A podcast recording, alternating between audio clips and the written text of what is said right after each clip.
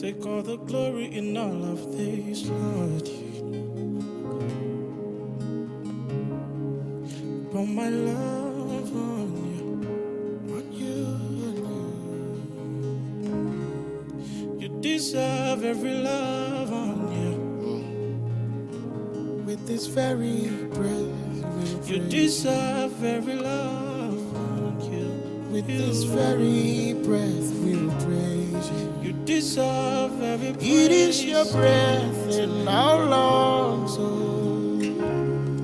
You deserve all our worship. It is your breath.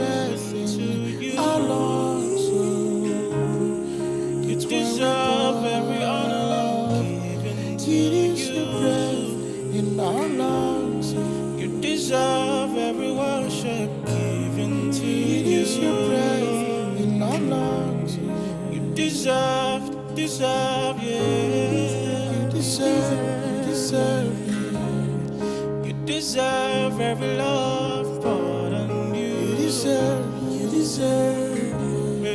You deserve every worship given to you. You deserve, you deserve. You deserve every praise.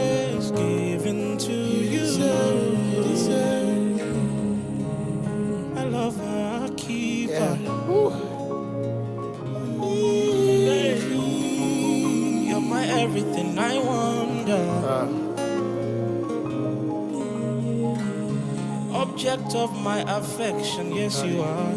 You are, you are, you are.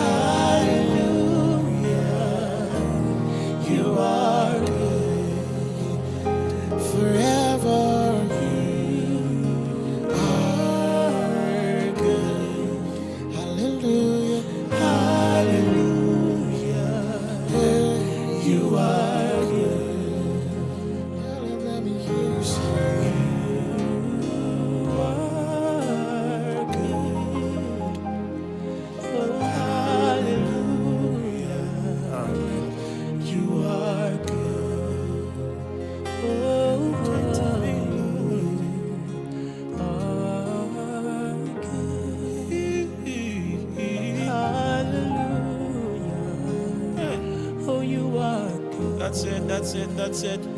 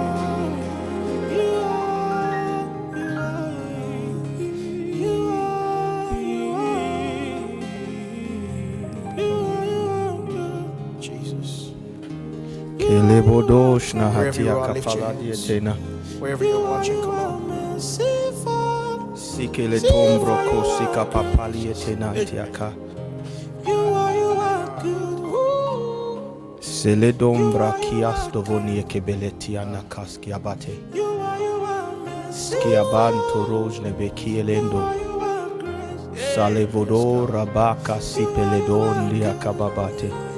Zene kiato moroko sikavatia komona.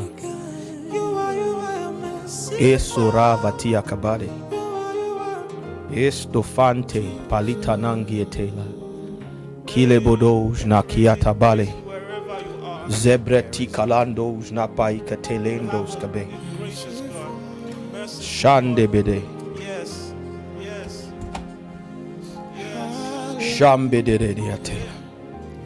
Hallelujah. Take a moment and just lift your voice to the Lord tonight. Before we carry on, make your voice heard tonight. Worship the Lord in the beauty of holiness. Give the praise that is due his name. Unto the King eternal. Unto the reigning King, unto the Lord Almighty be blessing and glory and honor and power now and forever. Now and forever. Zakura biakombe. Zigeleboria kavia tononde. Jegeleboria kavinda la voz negetietela. Sokomam pratia ketela. Sokromanta pia ketela. Sokromanta pia ketela. Is barados na kiatena. Sorondo brekiatonde. Brakiasondo robokodia pratenengiatela. Jebo rakiatononde brekiatela. Oh, we bless you. Oh, we bless you. We give you glory. We give you glory tonight. We acknowledge that there is none like you anywhere. None compares to you, creator of the universe. None can compare to the things you do. Sovereign you are. We worship and adore you. We stand in awe of you. We praise and exalt you. We are in awe of you. We are in awe of you. We are in awe of you. We are in awe. We are in awe of you. Selekorovotia palado ujnakia ramando. Zekeledo rababatwa nandia. Zikalado ravatia kuman sabrati ekenenda. Rekete berendo ujgila brado ujnakatiaba. Zebre kuravatia kanambre kiate boria katala. Zivre bobobo santele beleketia dandi ekelia. Zure baboria kakapa. Zobro kunambre kiatela. Zekelele lora. That's baba baba baba. Mantele. Kelebo stadia kaba. Hey. Stele bastorie kebele doria babandi ekela. Mantele koria It's Man sebrekia torovia. Zebre kura babate. Ija babona. Ija babona. Ija babona. Ija babona. Babona. Babona. Babona. Babona. Rekete baranti e koria teba. Zigrebia koria babados na brekea. Zebre kunam bababwa seketiata. Zibra koko rekatia babona. Zekitia kata boboria kata. Zebro kunam brekia tela ando godiate. Zebre kunambre kiatela. Zebro kunambre kiatela. Zebro kinambre kitiatela. Santa la babo biakata. Santa babo biakata. Santa la bobie kurundi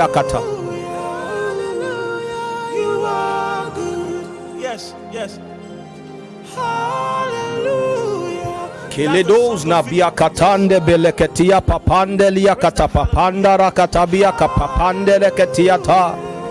Zorokotia bobuna kia sabara babuna. Zigelevetia karabobonia katabaria tela.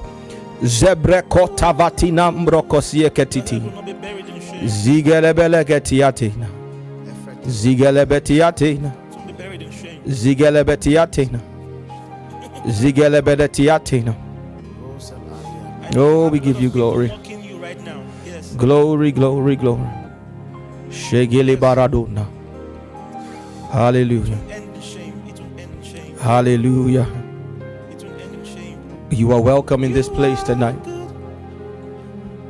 You are welcome in this place tonight. Yes, God. Come out of us. Hallelujah. You are welcome in this place tonight. Make yourself known. Make yourself known. Make yourself known. Make yourself known. Throw your weight about. Throw your weight about. Shale kobala. Ikunambre kiatorado zebetiti.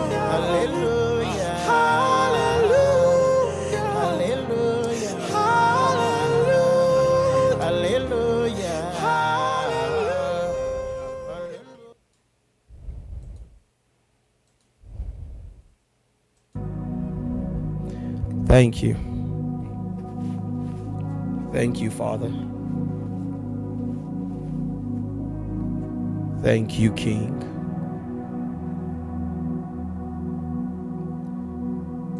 Thank you, Father. Thank you, King. Thank you for your goodness. Thank you for your kindness. We acknowledge you tonight. We extol you tonight, O Sovereign One, as we go to the table of your word.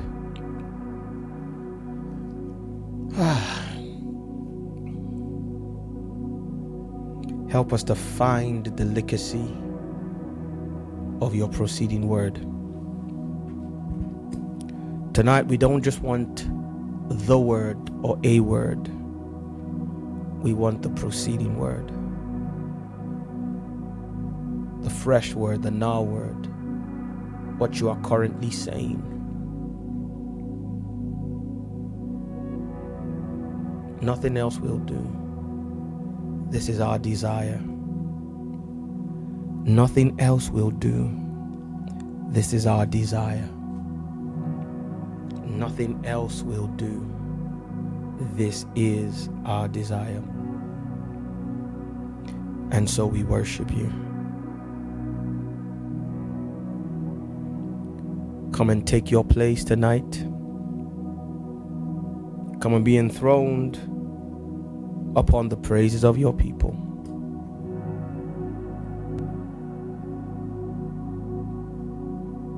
Show out.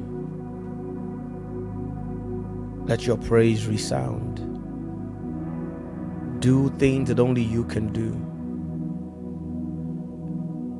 Engineer atmospheres only you can accomplish. Let there be outcomes that must point to a holy and a righteous and a powerful God. Give us cause to shout your praise across the earth. We thank you. We bless you. We adore you. And we magnify you. It is to you that we say, Amen, Amen, and Amen. Somebody somewhere, clap your hands, O you people, and join me in shouting to God tonight with a voice of triumph. Come on. Give him praise. Give him praise. We bless your name, O God. Hallelujah. Hallelujah. Hallelujah. All right. Welcome, everybody, to night four. Night four of this Passover consecration season.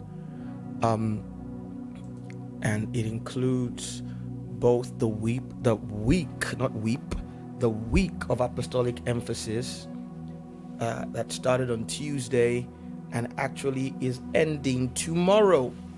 We've had a great time in the presence of the Lord, just feasting on His Word and opening the Scriptures. Uh, but fear not and weep not, because it is part of a wider uh, season, the consecration journey. We're currently in 12 days of fasting and praying. That will continue till the 16th Sunday, next week, Sunday, the 16th of April. And of course, the last two days uh, first of all, next week, Saturday, is the Forge, and we'll be gathering in the city of London, central London to be precise, Holborn, for 12 hours of prayer. You might want to add worship as well, but 12 hours of communion, of interaction with the Lord. And of course, next week, Sunday, we're going to top it up with a Sunday service, uh, the first at the London's at the Central London Embassy building in Holborn. And of course, for those two days, my brother Apostle Gideon Adoma will be with us. Again, the Kingdom Culture Summit is happening. The dates are now confirmed in ink. Put them in your diary. From the 28th of November to the 3rd of December, we will be gathering in the city of London. Uh, for the Kingdom Culture Summit 2023. The theme is government. Government. And I'm looking forward to a spectacular time in the presence of the Lord. So now I must also, uh, it bears reminding before I show my face again, tonight is a Friday. And actually, let me address this actually. So I was, I was listening back to yesterday night's uh, service, and I realized that I had a I had a moment where my mouth and my brain didn't fully connect. Contrary to what I said, which was an error, um, my brain wasn't. Anyway, no excuse. Contrary to what I said, this weekend actually is the Passover. In fact, today is last night going into today is the full moon. So today technically is the full moon day started last night, coming into today.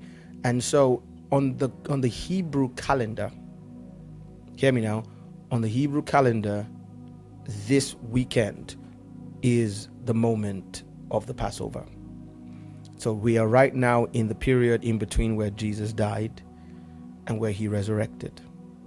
Now, we will talk about that on Sunday. Uh, I will preach about that on Sunday.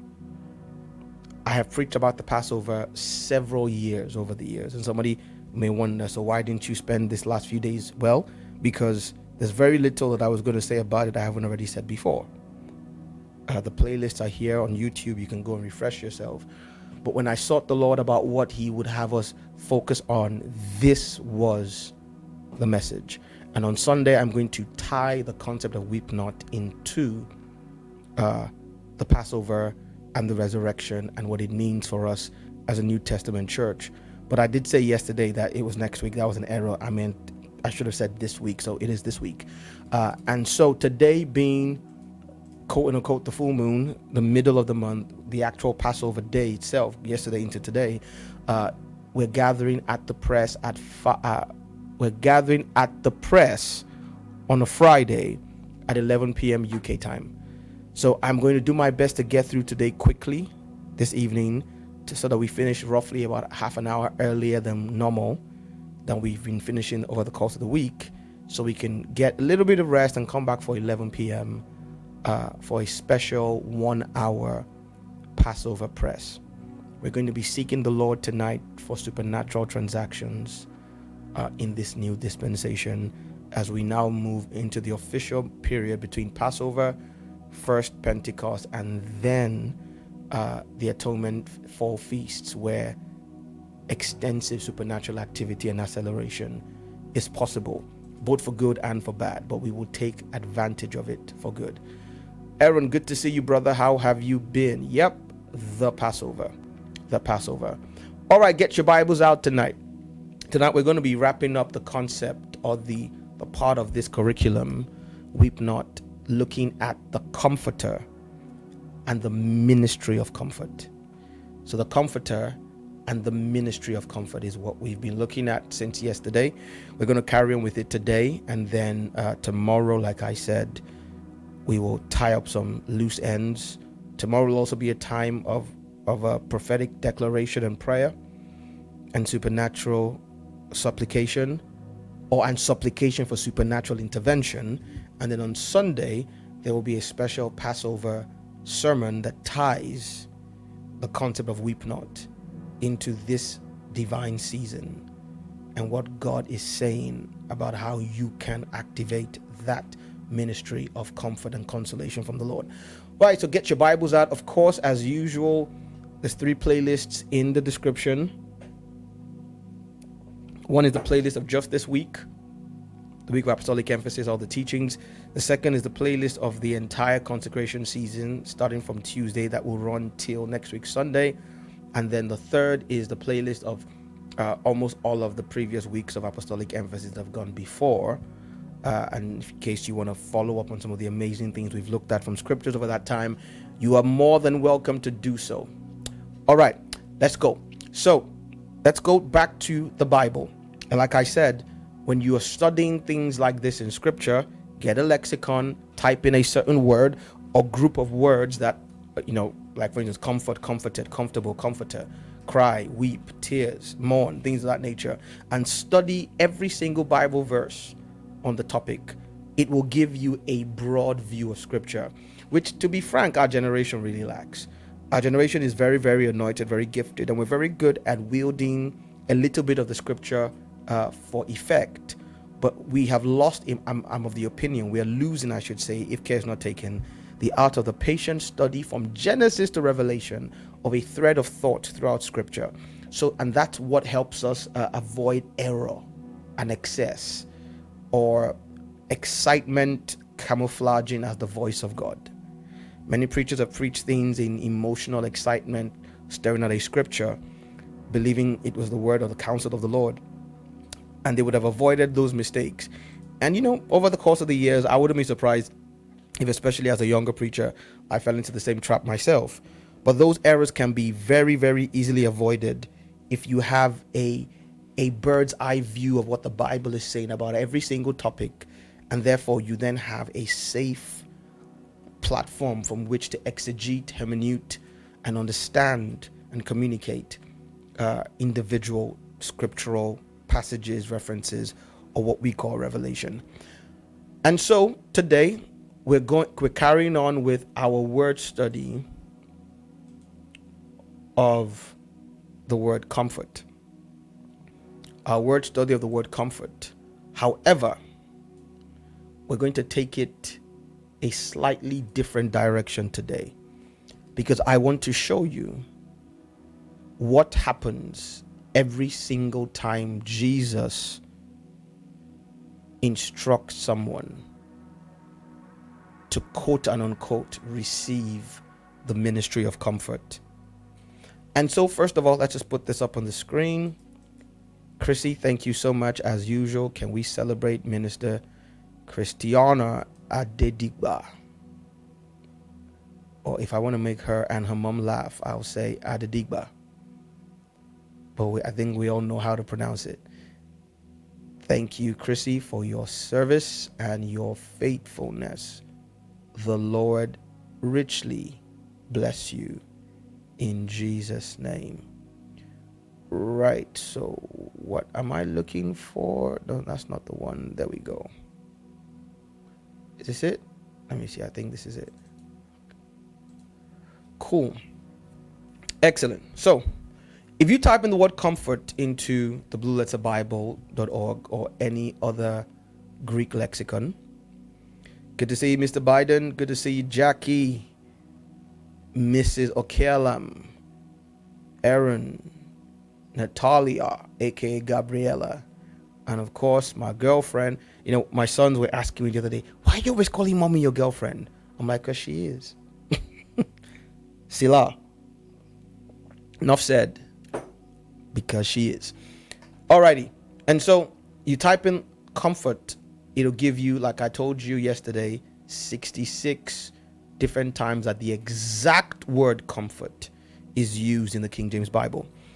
Now, I want us to look at the New Testament today because I want us to look at the word comfort through the eyes of Jesus. There's a few Old Testament references we did not get to yesterday, but do your homework. You're you're a believer. You're you should be a Berean Christian. Go just type in the word and do it yourself. But I want us to look at the New Testament today because there's a pattern I want you to see. And it should bless you. Like I said, I'm going to be teaching, and our entire time today should hopefully not take us much past 8:30 UK time. So that's roughly an hour and six minutes from now, maybe at worst an hour and 15 from now, uh, because we're back tonight. If you remember, for the press, a special Passover night press. And tonight we're going to be trusting God for supernatural transactions. So come one, come all. It'll be happening on the prayer culture, uh, Telegram, on the prayer culture YouTube channel stream, happening from the prayer culture 24 7 Zoom prayer room. And the details of all of those are on your screen. Right, so New Testament. The first time the word comfort is used in the New Testament is in the book of Matthew, chapter 9. The Bible says Jesus turned about him, and when he saw her, we see the same concept. Let's go there real quick. So, Matthew chapter 9. Now, this is the woman with the issue of blood. Mm. This is the woman with the issue of blood. Behold, the woman which was diseased with an issue of blood 12 years came behind him and touched the hem of his garment. And she said within herself, If I may but touch the hem of his garment, I shall be whole.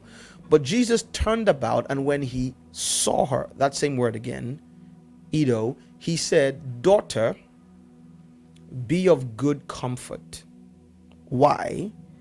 Your faith has made you whole and she was made whole from that hour. The phrase hour there is not necessarily talking about a literal 60 minutes. It means from that moment, from that period of time. Now, if you go back to, uh, well, let's do it this way. We hit Strong's, right? And we look at the word comfort in the Greek. It's the word tharseo. I told you yesterday in both Hebrew and Greek, meaning the Old Testament in Hebrew and the New Testament in Greek, the concept of comfort is presented two primary ways. one stops at consolation and the other includes consolation but extends to intervention uh, and correction of the issue that is causing a need for consolation. And we see that almost without exception, the vast, I'd say 99% of the time in the Bible, when God, Jesus, or the Holy Spirit is involved in the reference to comfort, it is never, almost never just consolation. It is 99.9% of the time, almost completely all the time, extending towards an intervention in the area that was causing the mourning or the need for consolation. Now, this word is the word used the first time in the Greek. It's the word tharseo. It means to be of good, ch- well, it's translated five times be of good cheer and three times be of good comfort. So it's used eight times in the New Testament. And it literally means to have courage. Someone say, have courage. It means to, in essence, to no longer be afraid or sad. It means to, is an instruction to imbibe a degree of strength and fortitude in expectation of an outcome. Stick with me. I repeat, it means to muster up or derive a sense of faith and fortitude in expectation of an outcome. So when Jesus says, be of good comfort, he's saying, I want you to like like like like like like Bartimaeus did, take off the robe of your problem.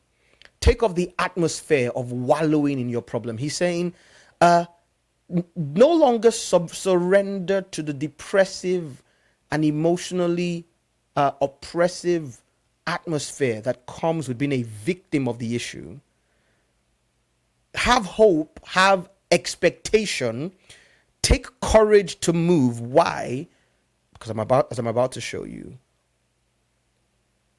without exception, when this ver- when this word is used of Jesus in the New Testament, without exception, it is because something's about to happen. Are you with me? Let me know that you're following me in the comment section. I, w- I want to know that you're following me. I repeat, this word is used eight times, right? And every single time in the New Testament it is used, it is followed by action. It is not an empty consolation. All right, now let's go. Let's go, Chrissy. So this is the word. Like I said, it's used eight times. Now, if you scroll down in the in the blue letter Bible, it'll show you all of the eight times it is used.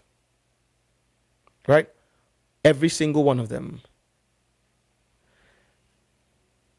And you will notice that with the exception of the last one, it is all used about Jesus' earthly ministry.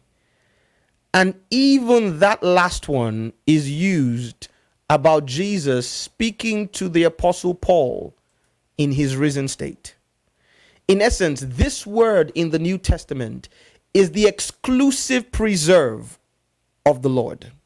Why is that important? Because we spoke yesterday about the fact Shay Shay is yes, so Shay is the uh, you know I said every class we have a student who is so far ahead of the of the syllabus. So Shay is our, our star student for tonight because I was actually going to go there before we were done tonight.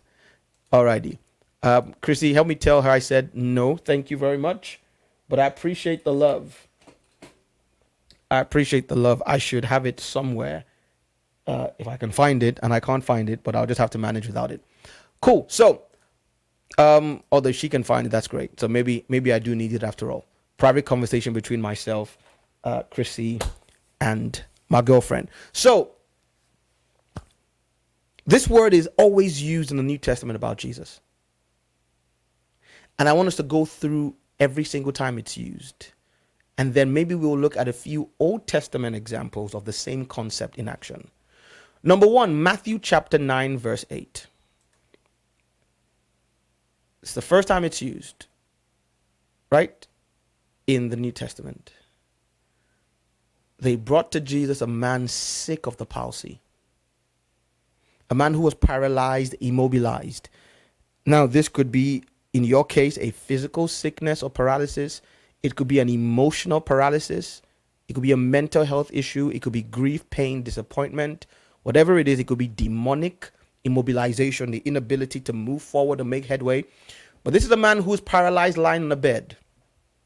The Bible says, Jesus, seeing their faith, said unto the man, Be of good cheer. That word cheer is the word for comfort. Right? If you look at it, it's the word for comfort, tharseo, same word. It's the first time it's used. So Jesus looks at a man who is paralyzed and he says to the man, Be of good comfort. In essence, receive comfort, receive strengthening, like we looked at yesterday, receive not just consolation, but a sense of emboldenment and empowerment. Why? Because Jesus knows that he is about to intervene. And as we look at the story, he says, be of good comfort. Your sins are forgiven you. The Pharisee says, What's this guy saying? And Jesus says, Let me show you what I'm saying, right? And he tells the man, Arise, take up your bed, and go unto your house. Now, I, I, I'm, I'm tempted to dig into that deeper, but I won't because he literally said, be of good comfort, your sins are forgiven. He then says, To prove that I have power to forgive sins. In essence, there was a sin issue involved in his paralysis. Either his sin, generational sin, but I don't want to get, I mean, you know, the, the teacher in me is tempted to dig into that a little bit. Um, but I don't want to go too far into that. But you understand the concept. Jesus says, Be of good comfort. He he he instructs the mourning and the weeping to end he says, I'm going to uh, receive the ministry of comfort. And the next thing that happens is this man uh, is healed of his paralysis. All right. The second time, like we saw, is the time of the woman with the issue of blood. He says to her, Daughter, be of good comfort. Same word. Why? Your faith has made you whole. And the woman was made whole from that hour. Matthew 14, verse 17. Matthew 14, verse 17. Now, Jesus is literally walking on the water. There's a storm on the sea. The disciples are afraid they're going to drown. And Jesus walks to them and he says, Be of good cheer. It's the same word, comfort, tharseo. It is I, be not afraid. Peter answered and said, If it is you, bid me to come unto you. Jesus says, Come. Peter starts drowning. Jesus rescues him. He comes into the ship and the wind ceases. Let me know in the comment section that you're following this train of thought. Right? So that's the third time. The fourth time, right, is in Mark chapter 6, verse 50. It's the same story. It's just repeated in a different gospel. He's walking on the sea, they're about to drown he tells them, Be of good comfort. Why? It is I. In essence, be of good comfort because I have arrived. And of course, we know what happens next. He enters the sea, the, the ship, and the wind ceases. Mark 10 49. This is Bartimaeus. This is the story of Bartimaeus, right? He's sitting down at Jericho. He hears, he hears Jesus is coming. He cries out and says, Jesus, son of David, have mercy on me. They charged him to hold his peace. He cried the more.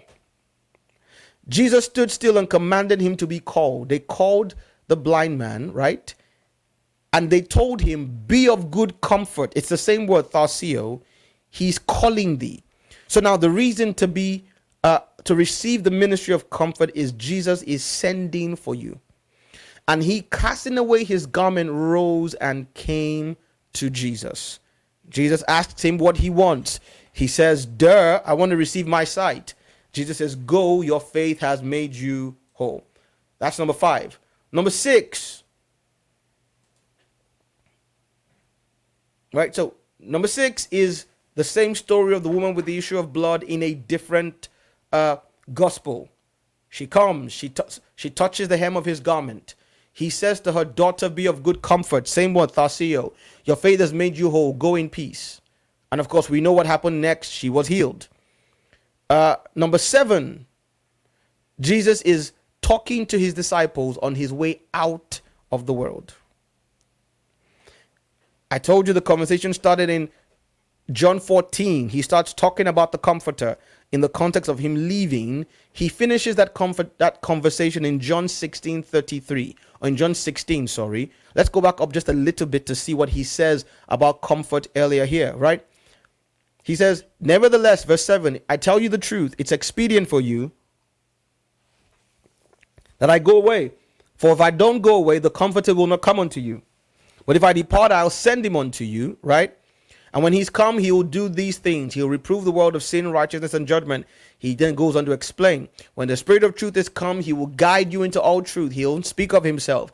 Whatever he hears, he will speak. In essence, he's an extension of Jesus. That's the point I was trying to make earlier by I'm showing you what Tharseo, what comfort means when it's used about Jesus, because the Holy Spirit's job is literally to take off Jesus's ministry and re- re- release or represent or demonstrate it to us. In essence, the Holy Spirit, in his effect in the life of the believer, is designed to simulate the exact same effect Jesus would have if he was present with you physically. And at the end of this entire conversation, he then says, These things I have spoken unto you, that in me you might have peace. He says, In the world you will have tribulation. Let's look at the word tribulation. We, we looked at this two days ago, but let's look at it again. The fact that the believer is allowed to go through trials thlipsis, right? The believer is allowed to suffer things. It is biblical for a believer to go through pressure, affliction, oppression, distress. Any gospel that tells you your salvation exempts you from from from from issues along the way of life is a lie. However, we are promised that we should be of good cheer why he has overcome the world. Now, why is this important? Why is this at the end of the final gospel because there is an entire case law of what happens every time Jesus instructs us to be of comfort or to receive comfort.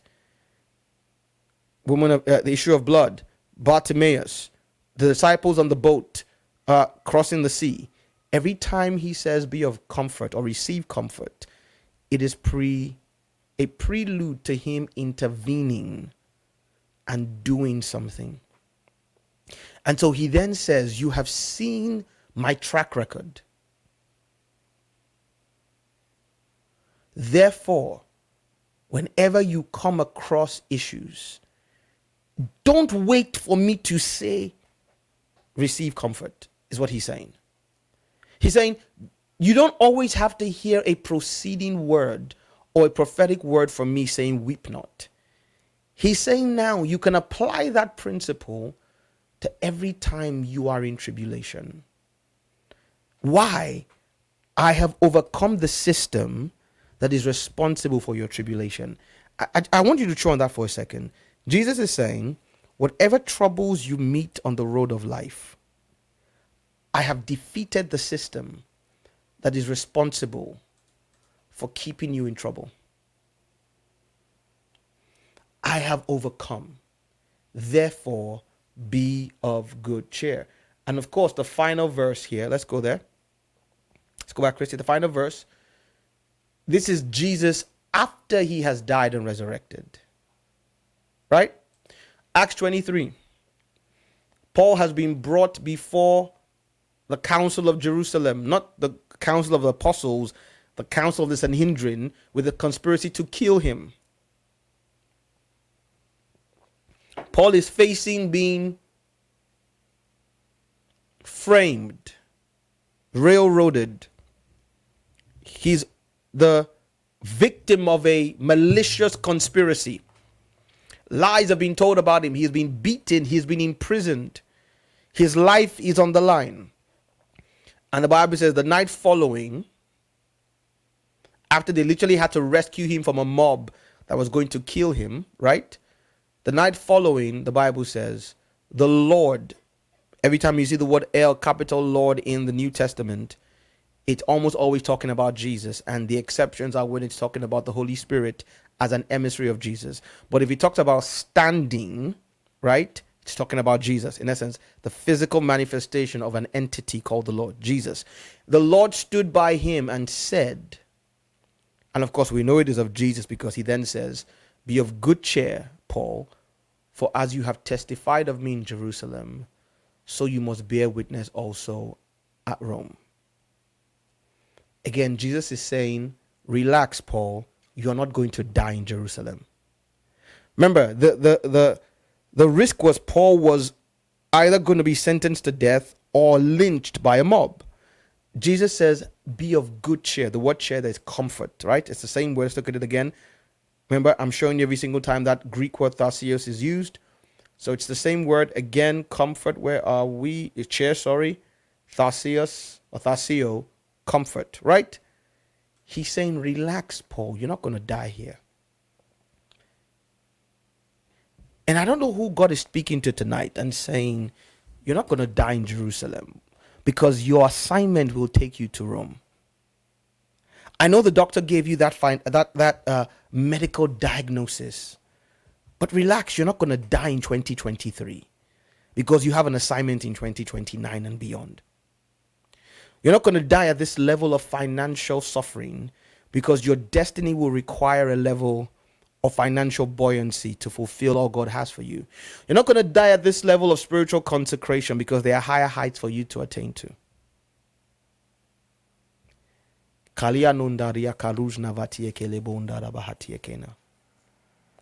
Be of good cheer. The same way you testified of me in this place where you are afraid for your life, I'll get you to Rome. And this was the risen Christ. Whoever God is speaking to, you're not dying here you're not ending at this level. Your life will not fizzle out at this dimension. There are higher heights, greater depths, further roads to travel for the Lord.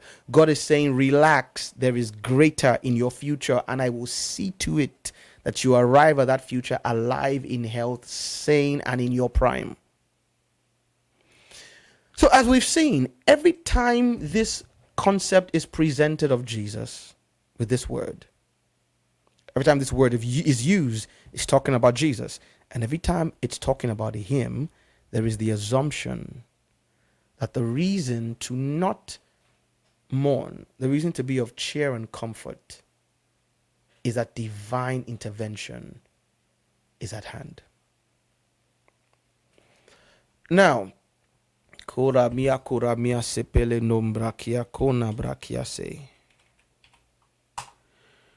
Let's now go to the Old Testament. Ashe, let the cat out the bag. Because then I want to show you the same principle a little bit in the Old Testament.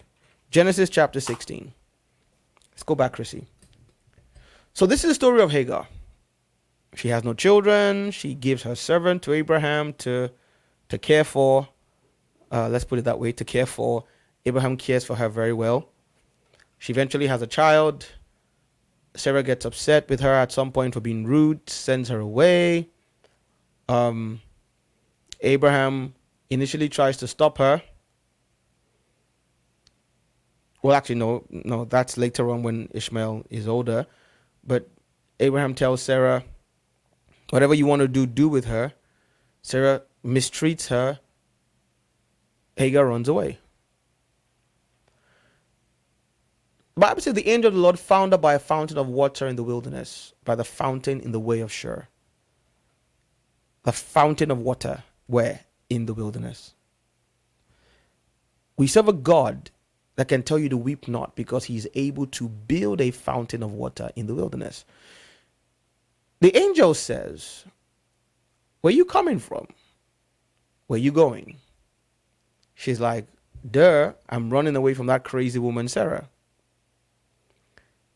The angel says, Return to her, submit yourself under her hand. I will multiply your seed exceedingly. In essence, there's a promise given. Stay with me.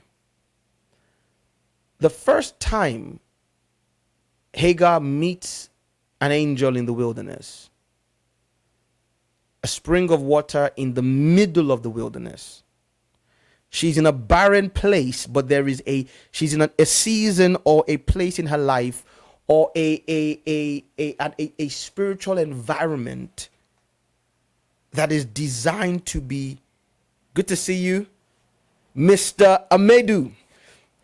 Um, that is designed to be adverse. But God has prepared for her a spring of water in the wilderness, a fountain in the wilderness. And the angel makes her a promise. He says, if you go back to that place, and, and I don't know who I'm speaking to, but uh, let me let me prophesy here a little bit. I just I feel I feel an anointing tonight to engineer certain outcomes. I don't know who I'm speaking to, but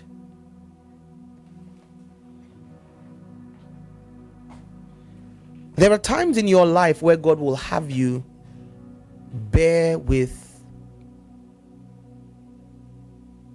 oppressive circumstances. God's will is not always for your convenience. I need you to understand this. It is not every time that God's will is for you to move from a place where you are suffering and trying to help me out here now. The will of God is not always towards towards milk and honey is what I'm trying to say. The Bible says in Psalm 23, the Lord's prayer, uh, uh, the, the, the, the 23rd Psalm, sorry, the Lord's my shepherd. His Lord is my shepherd, I shall not want. He makes me lie down in green pastures, he restores my soul. He leads me beside the still waters for his name's sake. Yea, Though I walk through the valley of the shadow of death, I'll fear no evil. But the Bible says he restores my soul. He leads me in the paths of righteousness for his name's sake. So while he's leading you in the path of righteousness, sometimes the paths of righteousness will pass through the valley of the shadow of death. And many people have abandoned or shipwrecked or delayed their destiny. The other twin is here. Good to see you. Um, many times Amedu is Paul, right? And Wilson is Peter. I keep I keep I keep mixing up your names, right? Amedu is Paul and Wilson is Peter, right? Because I don't want to congratulate the wrong person on the wrong thing. But good to have both of you. Love both of you very, very deeply. Uh, Bernard, good to see you. Um, and so, like I was saying, there are seasons where it is God's will for you to endure hardness like a good soldier. And if you skip the hardness that it is God's will for you to endure, you simply postpone at best or destroy at worst. So you delay at best or at worst destroy God's will for you. If you were raised on the hyper grace and destructive extreme of new creation realities, you have perhaps been taught to discern God's will by the path of path of least resistance. I've heard people say like people say things like, and don't get me wrong, there's the, it's true, it's just not the complete truth that you know uh, you can discern God's will based on where there's favor.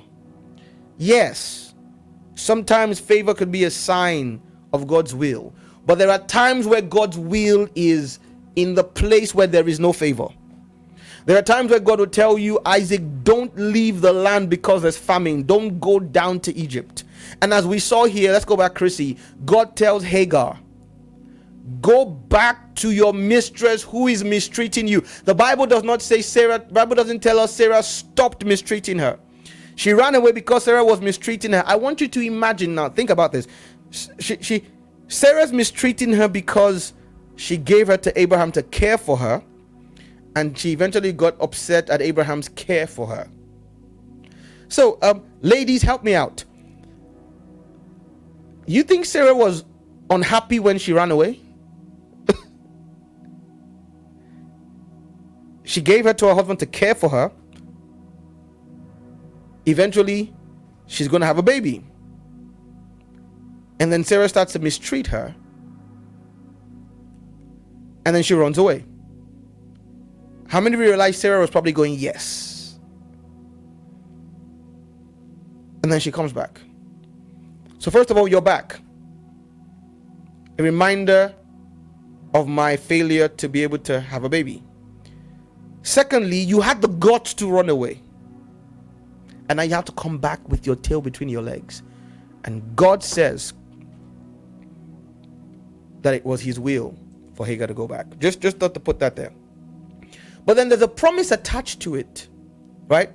And the promise is that I will multiply your seed. It will not be numbered for multitude.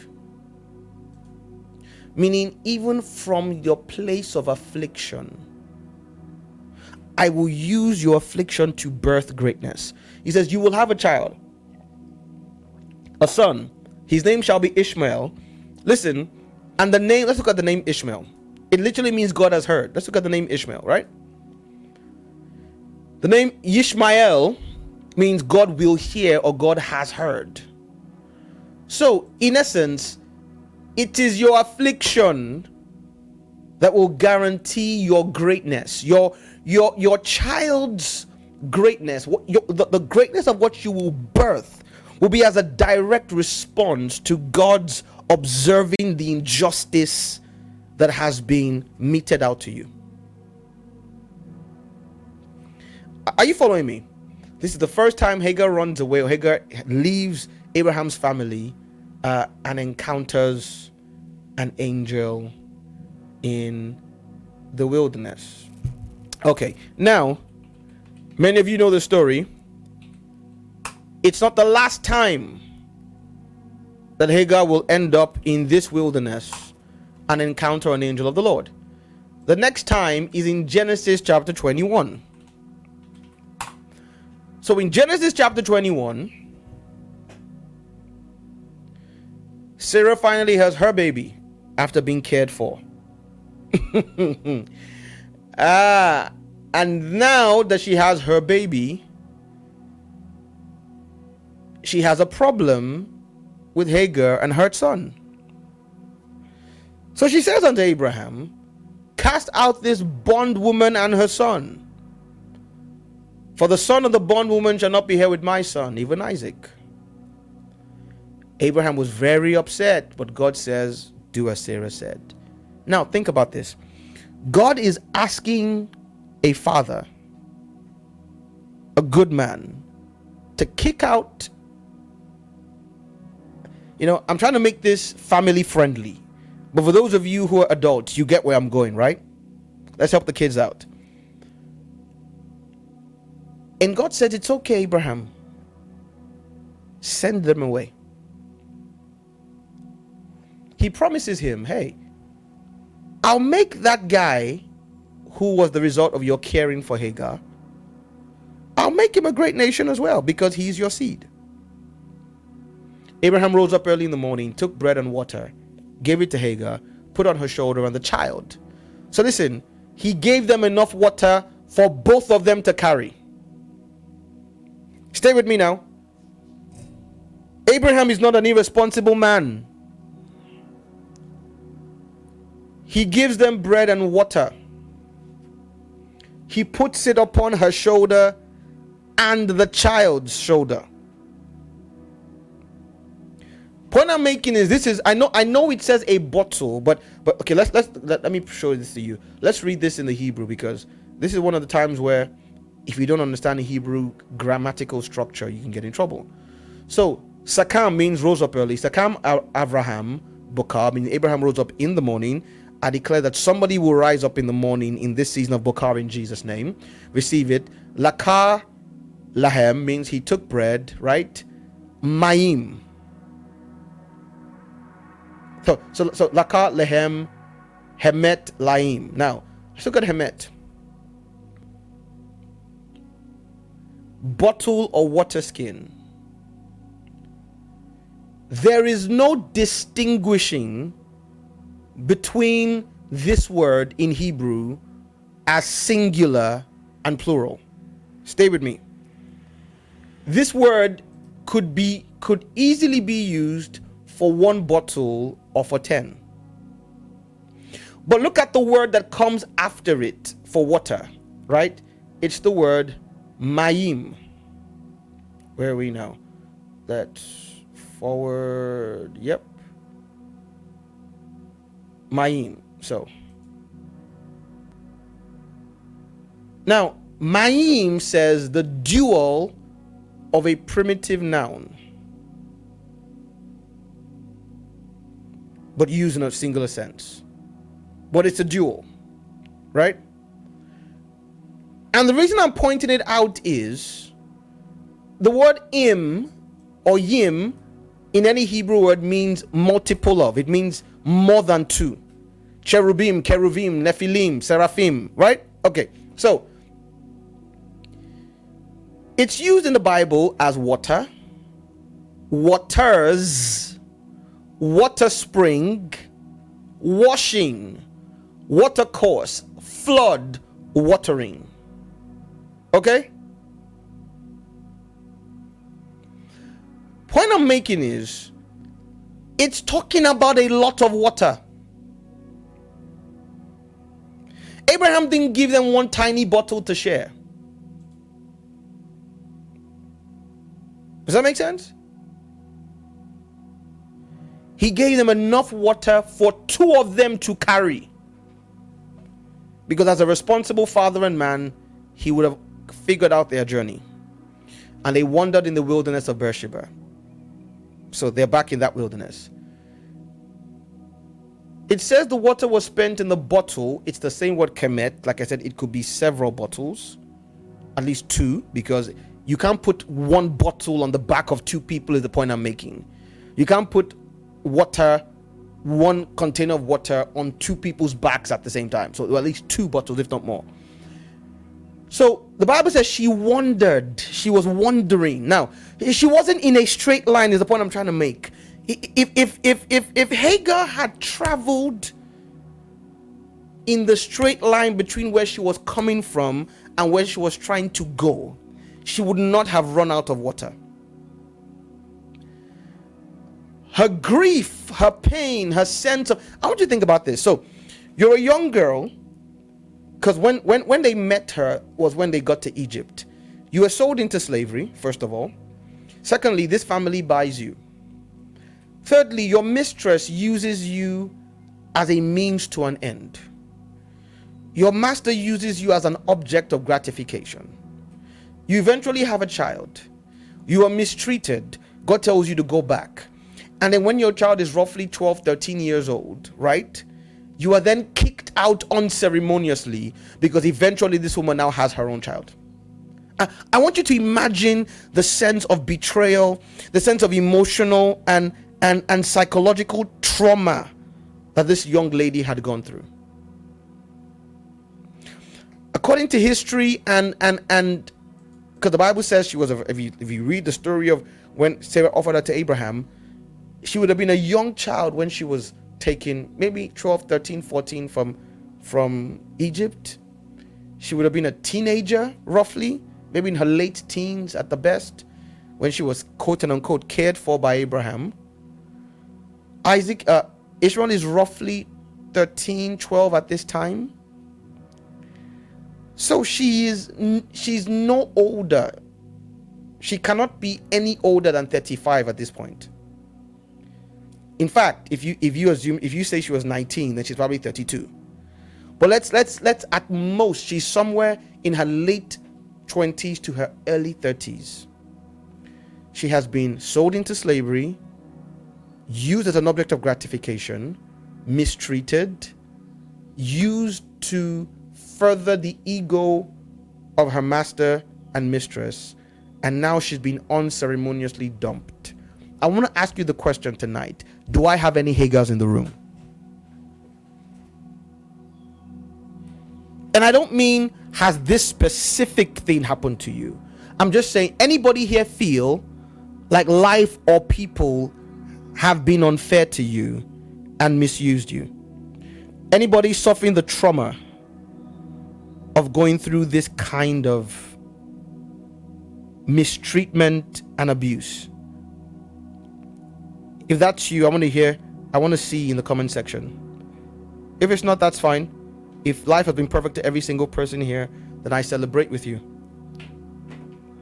But do I have anybody who feels like Hagar? Who says, My life has been one series of abuse, disappointment, mistreatment. And let me also help you out.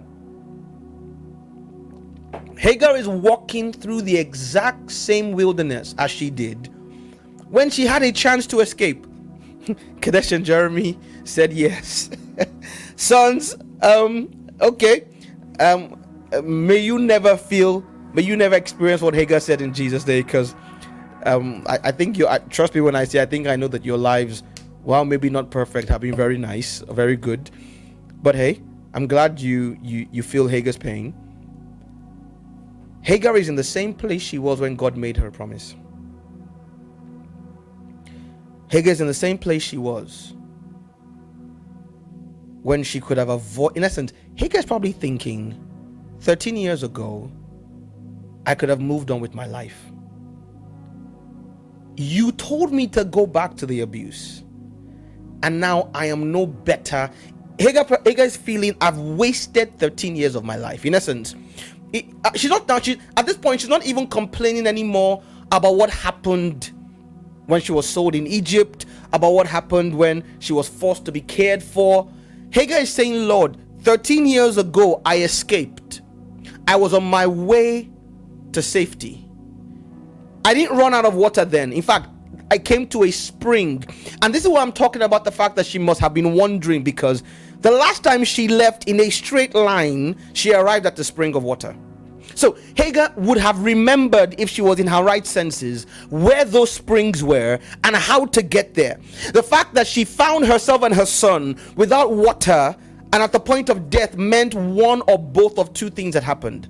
Either one, in her pain and her grief, she missed her way and couldn't remember how to get there, or two, she was so emotionally distraught that rather than making a straight journey, she began to wander, like the Bible says, and ended up running out of water before getting to the place that we were told about in chapter 16, where there was a spring of water. And as she's walking, and, and I don't know who I'm talking to. You guys, you know what? Uh, for all of you who are quiet in the comment section, I pray that this is not your story. But if I have two or three people like me who knows what I'm talking about, holla at your boy. Where you revisit certain geographical locations, seasons, relationships, people, something re- you, you come to a place, a person or a situation that is exactly almost identical to something from a long time, and you feel, you know what? I'm right back here no progress. I've wasted 13 years of my life. If I was going to run away without an inheritance for me and my son, 13 years ago, I had him in my womb. I had escaped. In essence, she's thinking to herself, the life I'm now going to live as a single mother at less than 35, having been used, abused, and thrown out of a house I've served with my life, is not going to be any better than if I'd escaped that house 13 years ago. I could have found a husband in the last 13 years. I could have made a life for my, in essence, I could have started building. I'm going to have to build from scratch now. I could have had a 13 year head start. Hagar is traumatized. She's in pain, she's bitter in the bitterness of soul. says the bottle of water in the bottle was spent, meaning she'd been drinking it they'd been drinking. And she put the child under one of the shrubs. Now, again, I want you to think you will not see a shrub in a desert if there was no source of water nearby. A wilderness or desert will not. Now, this is not a cactus, this is a shrub, right? Like a bush or something. The fact that something green was growing meant water was near. But again, Hagar is broken to the point of she can't put two and two together anymore. So she puts the child in the shrubs, under the shrubs. She sat down over against him a good way. She she gives a good distance. In essence, as if it were bow shot, meaning she goes far enough for you to need to shoot an arrow to get from one place to the other. And she says, I don't want to see him die. Now, who is she talking about? She talking about the car, the, the, the child, the kid, the guy that God prophesied about to her five chapters, 13 years earlier. This is the child that God spoke about and said would be born when he was in the womb. They didn't have ultra scans at the time. God told her through an angel, He'll be a boy. His name will be Ishmael because I have seen your affliction. I will make him great. Hagar has come to the point where she has given up on that prophecy. She doesn't believe God's going to come through anymore. She's accepted my son's going to die. And I don't want to be there to watch it. I'm going to go away, turn my back so I can't see him. And then the Bible says she lifted up her voice and wept. Mm. Mm. She lifted up her voice and wept. Now, hear me. The Bible then says the boy, God heard the voice of the lad. Nowhere does it say the lad was crying. Please look at this with me. Nowhere does it say the lad was crying.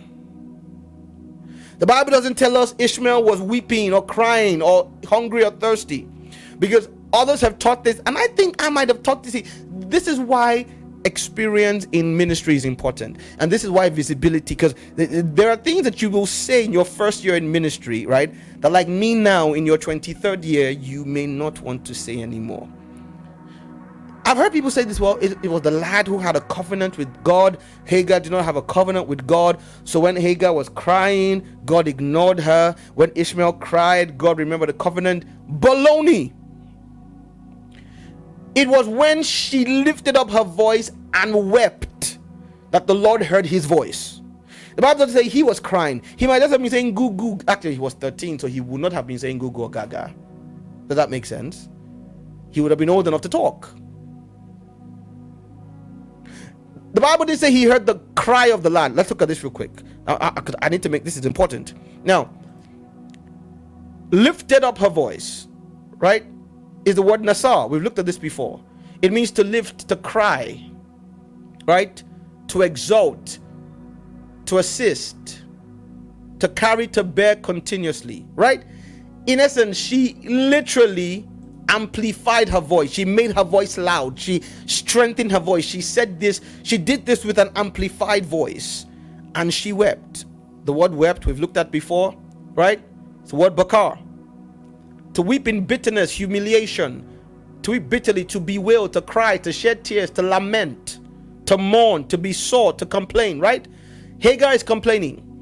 The Bible says God heard the voice. Now, this is not the this look at the word voice here. It's the word koli. It literally means to talk or to or the sound of. It doesn't tell us now. It, see, it, it is it is very very rarely, if any at any point, used of somebody crying or saying something in bitterness voice, noise, sound, thunder, proclamation, thunderings, fame. So it was not Ishmael's complaining that God responded to. Hagar was crying and her weeping remind her weeping when I say reminded, I don't mean God forgot. But something about her weeping put pressure on heaven to say it was in this same vicinity at five, five chapters ago, 13 years ago, that you spoke to this woman and you promised her something, and the thing you promised her is about to die. Hagar is saying, Water has run out. At some point, we're going to die. I don't want to watch my son suffer.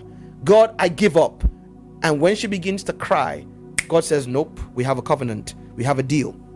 Who am I talking to? God says, I made you a promise. I made you. God says, I made you a promise. God says, I said something to you five chapters, 13 years ago. I have not forgotten. So God heard the voice of the lad, and the same messenger, the angel of, the, of God, called to Hagar out of heaven. He says, Hagar, what's wrong?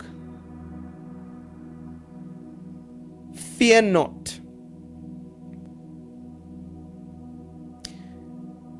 This is the Hebrew version of be of good comfort. Remember, The word comfort meant courage. Tharseo. He's saying to her what Jesus said the eight times he spoke these words in the Gospels and the book of Acts. Hagar, be of good comfort. Tharseo, receive the ministry of the Comforter. For God has heard the voice of the lad where he is. Arise, lift up the lad and hold him in your hand. Listen, arise. We're going to look at this tomorrow. How to respond to the phrase weep not. Because every time God says weep not or be of good comfort, as I if you read, if you looked at the verses we looked at today, you would have seen that, but that's for tomorrow. There was usually something for the person to do in response. Arise, shine. Why? Your light is come. Arise, lift up the lad and hold him in your hand. The thing I promised, the thing I, the thing I spoke, don't abandon it because it looks like it's a. Who am I talking to? Somebody. That thing that God spoke to you about. Don't abandon it because it looks like. Thank you, Christian. Like it's about to die. Hold it in your hand. Don't be ashamed of it. Don't walk away from it. I spoke. I remember what I said. I said, see, oh. God is saying, see, God, see, this is Jehovah millennial. God is saying, I said what I said. Lift up the lad, hold him in your hand. Why? Because I will make him a great nation, like I spoke. Good to see you, Ruva. I will, I'll do exactly what I said I will do. I know it looks like it's about to die. Don't walk. Pastor, hold that ministry in your hand. Husband or wife, hold that marriage in your hand. Parent, hold that child in your hand. Person with a medical diagnosis, hold that health, hold your body in your hands. Hold that business, hold, ah, hold that calling. Yeshaya. Hold it, for I'll do exactly what I said I would do. I'll make him a great nation. And then God opened her eyes. And she saw a well of water. And she went and filled the bottle. Again, most likely plural, with water and gave the lad drink. And God was with the lad, and he grew and dwelt in the wilderness. Where did he dwell? In that same wilderness where there was supposedly no water. Think about that. The place where she thought he was going to die was the pl- hey! Kamosaka. The place where she thought he was going to die was the exact place where he thrived. Was the place where he grew and became great. He dwelt in the wilderness of Paran. He got married and, you know, all that kind of good stuff. And today, that guy, Ishmael, the Bible says 12 princes came from him, is the ancestor of the entire Arab race. Yes. Saudi Arabia, United Arab Emirates, um, Dubai is UAE, right? So United Arab Emirates, um, what are the other Arab countries? Remind me now. Saudi Arabia, Dubai, help me out. Qatar, that entire part of the world came from Ishmael's loins. The people who live there today, all that oil money, all that wealth, all that pomp and pageantry and greatness, where many of you want to go for holidays today, where many of you want to put on your Instagram that you went to, you know, it's it's a fashion these days. You got to go to the Middle East, you got to dress in a jalabia and take a picture. Good. Ishmael's descendants. And in the same place where his mother was going to give up on his destiny, God says, Be of good comfort. I want you to look at this in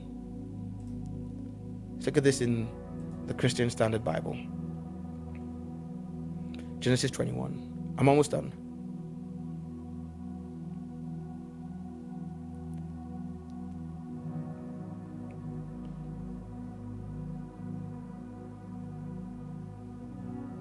What's wrong, Hagar? Don't be afraid. For the Lord is, and I know it says crying, but I just showed you what the word is, Koli. I'm not saying he could not have been crying. I'm saying the Bible doesn't say in the Hebrew that it was his crying and complaining. God heard him. But God heard his voice. In essence, he was not dead. He could still make a sound. And the sound, whatever sounds he was making, either talking, and bear in mind, this was a 13 year old. So he probably wasn't going, I want water. But God heard him. Get up, she says. God says, Don't be afraid. Be of good comfort. Stop weeping, weep not. Get up, help the boy up, grasp his hand, for I will make him a great nation. Ladies and gentlemen, I came tonight on Good Friday. I remember it bears repeating, we're back tonight at 11 p.m. for the press for special Passover prayer meeting at 11 p.m. UK time. It's currently 18 minutes or 17 minutes past 8 p.m. So we're talking just over two and a half hours from now. We're back. And we're going to be praying this specific prayer at 11 p.m. tonight. That every Ishmael the thing that God forged through your affliction and He promised you about that looks like it's about to die. God says, Hagar, weep not, be of good comfort. I will fulfill my promise. Open your mouth and begin to pray with me tonight. Open your mouth and begin to pray with me tonight. Say, Lord, I believe. Help my unbelief. I receive the ministry of comfort. I will weep not. I will be of good comfort, good courage, good cheer. You have heard my cry and the sound and the voice of the thing you spoke to me about. Your ministry has a sound, your family has a sound, your children have a sound or voice. Your business has a sound or voice. Your destiny. When you weep in memorial, in essence, when your weeping is in contradiction of the promise of God, you're, you're mourning something that you believe God spoke about that should not be here God says, I will remember the thing I spoke about. And my response will be, Weep not, be of good cheer. Why? I have not forgotten. Mm. Pastor, hear me. That same city where your ministry looked like it was dying is the same one God will deliver into your hands. Mm-hmm the same circumstances that it looked like would bury your marriage, God will shame those who want to see you come to shame. That same child everybody made fun of. I told you the story, and I think he told it too, of my brother Apostle Femi Adun. Apostle Femi has said several times on the pulpit, and he's told me in private, that his mother's family and friends told her, just disown or forget about this boy. You know, he was a dropout from from university you know, my brother was a bad man, and I don't mean that in a good way. You know, he's proof that God can transform. He wasn't, he was both badly behaved and quote unquote a liability. It's one thing to be badly behaved. In essence, you, you could be a thief, but if you're sending your mom money, she may turn a blind eye. uh, you may be a lady with an OnlyFans account but if you're sending money to your dad, he may turn a blind eye. But it's one thing for your behavior to be shameful to your family, and then for you to seem to have no value whatsoever. They said, forget about this boy. He was on a campus in in in Ogun State, Nigeria, puffing things that waste people's lives. And God said, God had told his mother when she was pregnant with him that this boy will walk in the anointing and the destiny of Archbishop Idahosa. And his mother said, God bless Mama of blessed memory. His mother said, Mm-mm. And that same boy today, my brother, that same boy today is fulfilling that prophetic word. Who am I talking to, parent? That same child that everybody has given up on is the same one who will do you and God proud. Did God promise it? That's the only question now. That business, now, of course, if it's a child or marriage, that's different. But if it's something like a business or a ministry, if God didn't, in essence, if you if you started something God didn't ask you to start, humility is to say, "Wow, okay, Lord, I've learned my lesson." You know, I put up something on Twitter today uh, and Instagram that in seasons of recovery, mistakes and errors are luxury you can't afford. Running ahead of God is probably what got you where you are today. Don't run. Settle down, like Nigerians would say, "Farah Bale." Does that make sense? You rushed into your first marriage and it ended up in divorce and abuse. I know who I'm talking to physical or emotional, psychological, male or female. Don't be in a rush to get married a second time. Mm. Calm down. Let God speak. Let him let him make himself clear. But if God spoke, that same thing he spoke about in the same wilderness where it looked like it was going to die, it will rise, it will thrive, it will become great because He is the God that makes a roadway in the wilderness and rivers in the desert. I'm teasing someone, I'm not going to mention their name, but it is evident that someone is watching today several minutes behind. By virtue, I'm only joking. Still love you. That's that's just as valid. Lift your hands. Let me pray for you tonight. I told you we'd finish early because we'll be done in seven minutes.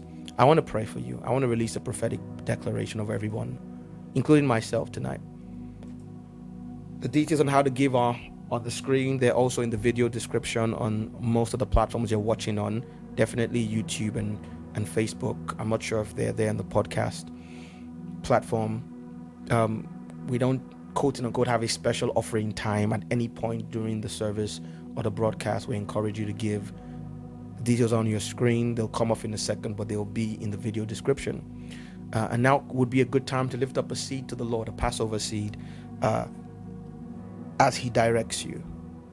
If you are a, regular giver or tithe of the Kingdom Culture, or you are a Kingdom Culture builder partner, even if you are not a part of a Kingdom Culture church, but if you regularly uh, stand with us financially to do the work that God has ordained for us to do, uh, I thank you. I love you on behalf of our leadership. We appreciate you. Um, I know people say things like, we couldn't do this without you.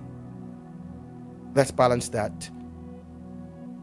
God could have raised somebody else, but you allowed him use you.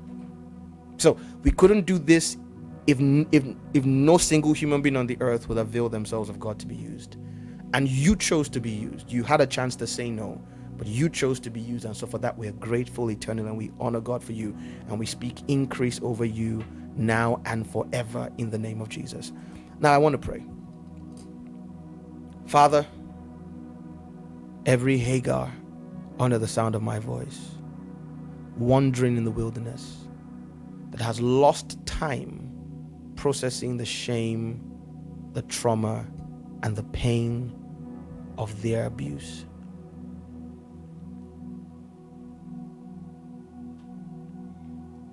that has dropped the thing that you spoke about because they are sure that its death and failure is inevitable. Every pastor that's saying, I'm not going to wait till the day I show up in church and nobody comes. First there were 50, then 25, then 10, then 5. Let me shut down while I still have 5 before I suffer the ignominy of coming to church one day and there's nobody there. Every man or woman who's about to walk out of a marriage because they think it's done. They think their spouse has given up on them and they say, Well, before I am the one left behind and walked out on, maybe I should walk out first. Not that they don't love the spouse anymore, not that they don't believe or want the marriage anymore, but they've come to the conclusion where they've given up on the fact that it can work. Every entrepreneur who's about to close down a business because it's just not profitable anymore and they've given their best. Every politician or government or person who is vying or believing for government office who is about to quit uh, trying because they believe they'll never be elected. Every parent who believes that this child is beyond help, either medically or behaviorally.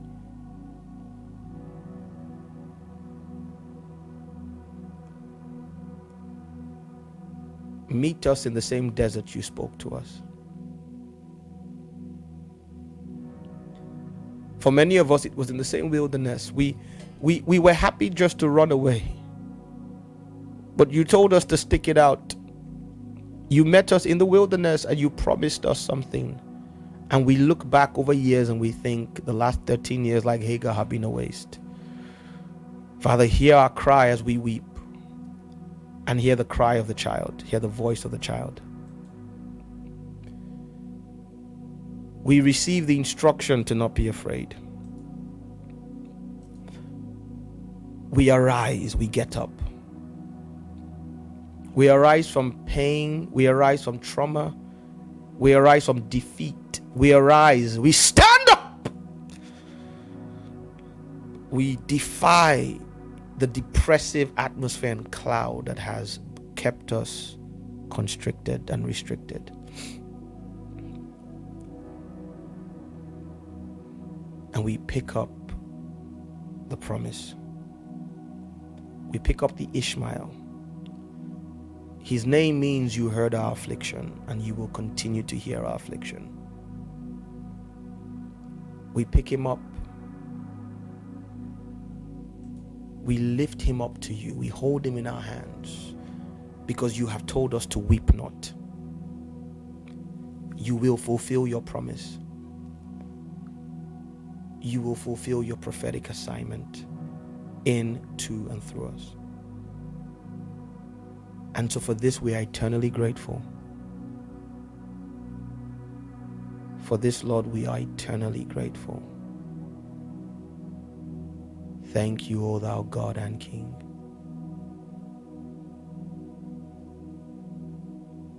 Change stories, rewrite histories.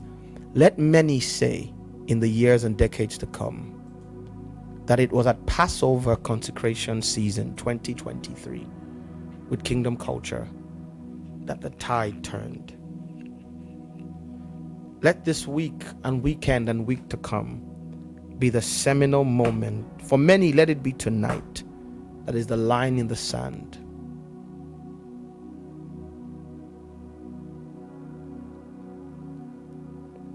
Let the nations see proof of your fidelity in our lives and give you praise.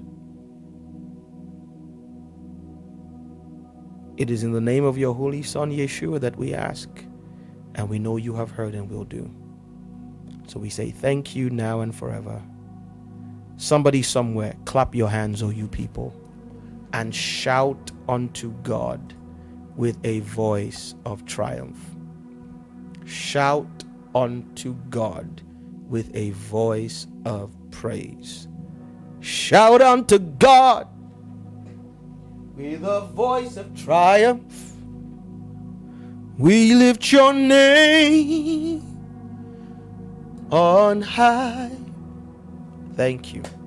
Thank you. Woo! Don't forget, we're back tonight at 11 p.m. Um, wrong banner. We're back tonight at 11 p.m. for a special Passover press. We're going to be crying this scripture to the Lord in prayer. We're going to be creating prophetic transactions and lifting up an altar of remembrance to the Lord on the Passover. Exactly one hour from 11 p.m. to midnight UK time. We're back tomorrow for the final night of the week of apostolic emphasis. So it's the final night of teaching, but it's not the final night of the fast and the prayer. fasting and praying carries on all the way till next week, Sunday. Over the course of next week, in addition to myself, you will have uh, Reverend Austin Okbore and Reverend Gideon Odoma ministering virtually with us on at least one night each. And of course, on Saturday, Apostle Gideon will be with us at the Forge in the city of London. It's the first time we'll be using the Holborn Embassy. Um, we are excited for what God has to pour out. Um, there is a registration link that should be in the description. If it's not there, it'll be there soon, I'm sure. Uh, and perhaps if somebody can also put it in the comment section and pin it, uh, Chris, if we could pin it as a comment on both YouTube and Facebook. We're asking you to register. It's free, but we just want to know how many of you are coming so we can plan. Uh, it starts at 10 a.m. and it goes to 10 p.m. on Saturday, the 15th of April. And of course, on Sunday next week, we're going to wrap this amazing season up uh, with a Super Sunday gathering at 1 p.m. in Holborn. And our preacher for the day will again be Apostle Gideon Odoma. The Kingdom Culture Summit registration will begin very soon, but please pop those dates in your diary and get time of work and business right, right this very moment. God bless you. We will see you tonight at 11 p.m. Uh, come hungry, bring someone with you.